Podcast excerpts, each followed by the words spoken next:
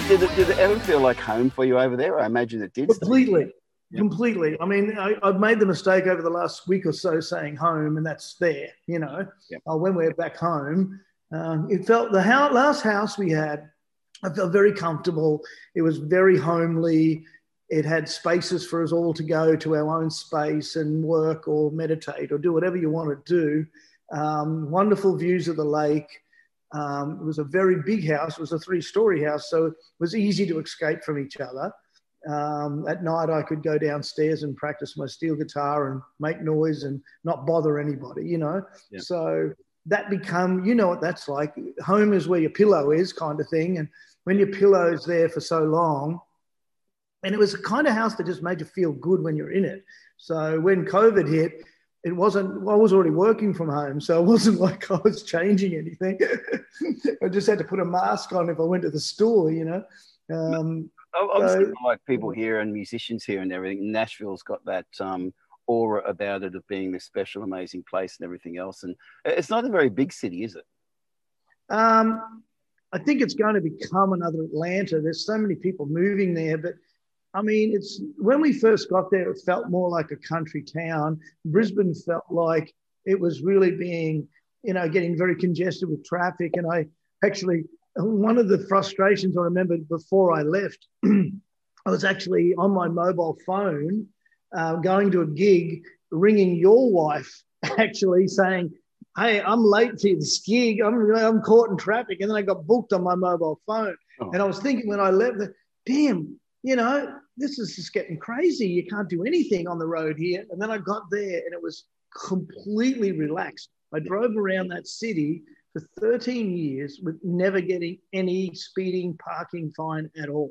Yeah, right.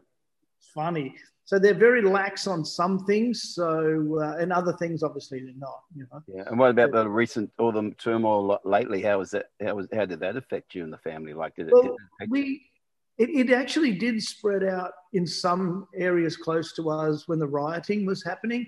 And obviously, we could hear things, and there was a lot of gunshots going on. And um, but and they did try to burn down the Capitol building and all that kind of craziness. Uh, so I think we were far. We were 30 minutes from the downtown area.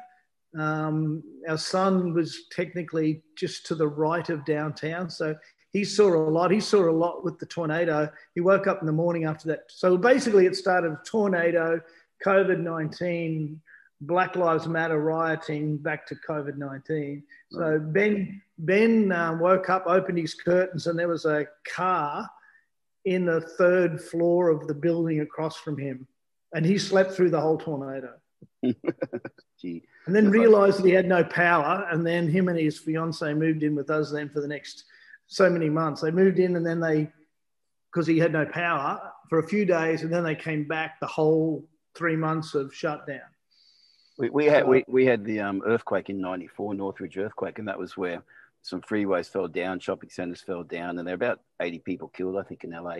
But it was, a, there was a big earthquake and scared the hell out of, out of us. But when we first got there, I slept through the first earthquake we had. I like, yeah, yeah, little one. I probably would too. You know, we um, we had um, uh, someone letting a shotgun off down our, our main street. Just we were on the corner of a main street in a cove, mm. and uh, my oldest daughter come to stay with us a couple of Christmases ago, and she thought we were playing tricks on her, shooting a gun off out the window to scare her.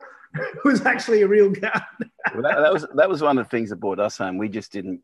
We never felt comfortable in LA with the whole gun culture thing. And I mean, we, we, we lived in a bit of a redneck area in LA at the time. We are down near Redondo Beach. It was sort of a little bit off the, the highway and, you, you know, and it was kind of, um, kind of fairly safe around there. But we had a cop shot just up the road from us, and and yeah, you'd be driving home from the studio at three or four in the morning, and you'd you know you'd always see cops with people lined up against the wall and guns out and this stuff. And... Yeah, that'd freak me out. Yeah, I didn't see much of that, and we lived in a, a, very nice neighbourhood. The houses at the end of our street were more expensive as our our house, but you know they one of them to sold for well over a million dollars, so it was.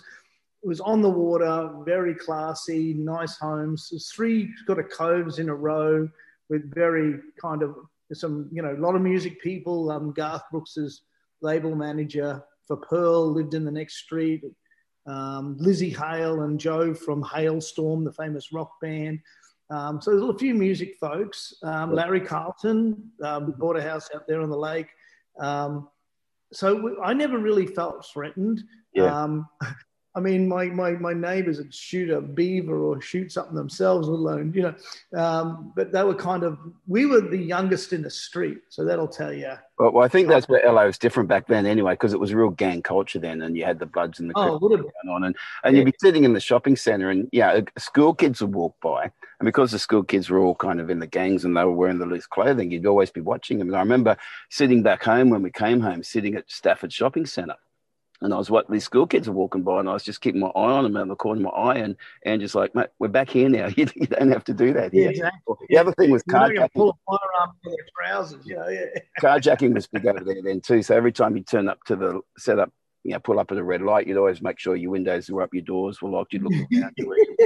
You did back back here, and it'd be like you just felt like stupid doing it. But uh, so yeah, there, there's there was good things for getting home. But but mates, it's really good that um, you know I'm, I'm obviously as a, a, a mate, I'm I'm glad you're back here and um, you got all that wealth of we've all got that wealth of knowledge and skills and everything to tap into mate that you you learned over there so what did your what was your musical journey over there what, what was your career what did you do well in the i think you know leaving here um, at that point in my career you know, I was making, as you know, a lot of records for people in the country music industry and um, getting sort of poached out of that and then running, having the producer skills and the musician skills and the publishing concepts.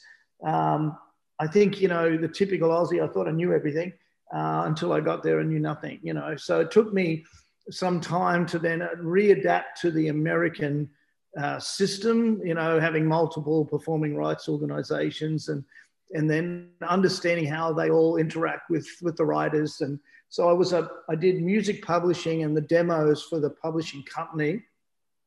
Uh, for the first few years, uh, we built the catalogs, um, and that was kind of fun. Um, a lot of songwriting, so that was fun.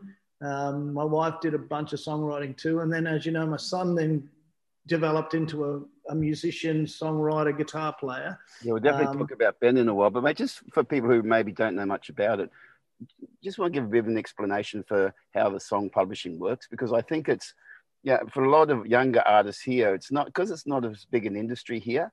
It's kind of gets overlooked in a lot of their education or their. Yeah. Well, I think that you know over there, as you know, I think the, you know TV creates fantasy, but to remove the fantasy, you know, people in that culture will sometimes, not so much anymore as much as they used to, but it was a very song publishing, pitching, songwriters town when we got there. So, meaning that if you, they call it an outside song. So, let's just say, let's just build this around you for a minute. So, let's say you were in Nashville you were assigned songwriter to a publishing company, the publisher's job would be to exploit the copyrights in the song, meaning pitch that, you know, create a really good demonstration of the song and then pitch that to all the possibilities to get it cut on a big record from an artist that's signed to a major record label. That is that is the main focus of a publisher. Um, now, so it's turned more into a boutique record town where that still goes on, uh, it's just not as much. Um, so a lot of artists now write their own material, or it's then getting to co-write with the artist, opposed to you could write with two other writers, and then a Clint Black or a Garth Brooks would cut that song and make you, you know, a lot of money.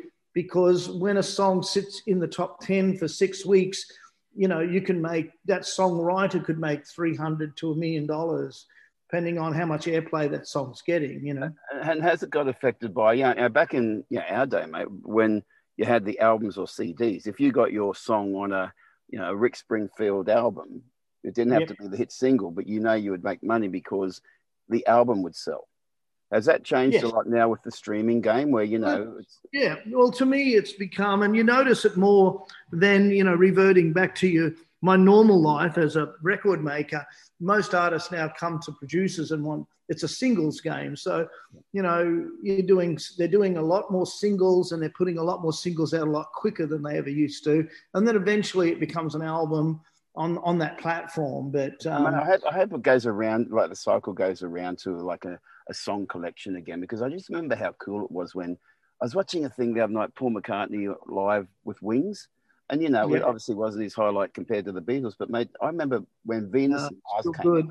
Well, me too. Yeah. I love that album, and I, I you'd study the every everything written in it. And Jackson Browne's "Running on Empty" was probably my favorite album of all time. And I knew every linear note on it, and I just yeah, just going on that journey. And it wasn't just about well, that song or that hit; it was the whole thing of the collection. You just hit on Jackson Browne for a second. You know, Jackson said on that documentary that's you know available to the public, um, and you know I like to still call them records because yeah. they're a they because it's a record of events. And I thought he said it the best. That is so true. Because you know, you being a songwriter, when I go back to the time when you and I collaborated on uh, Four Poet Steps or you know songs from the fourth floor, you were writing, you were like Bernard Fanning calls it a purple patch. You know, you'll write because you're excited to write because you're writing for a record. And all those songs are what's happening in your existence at that point in time.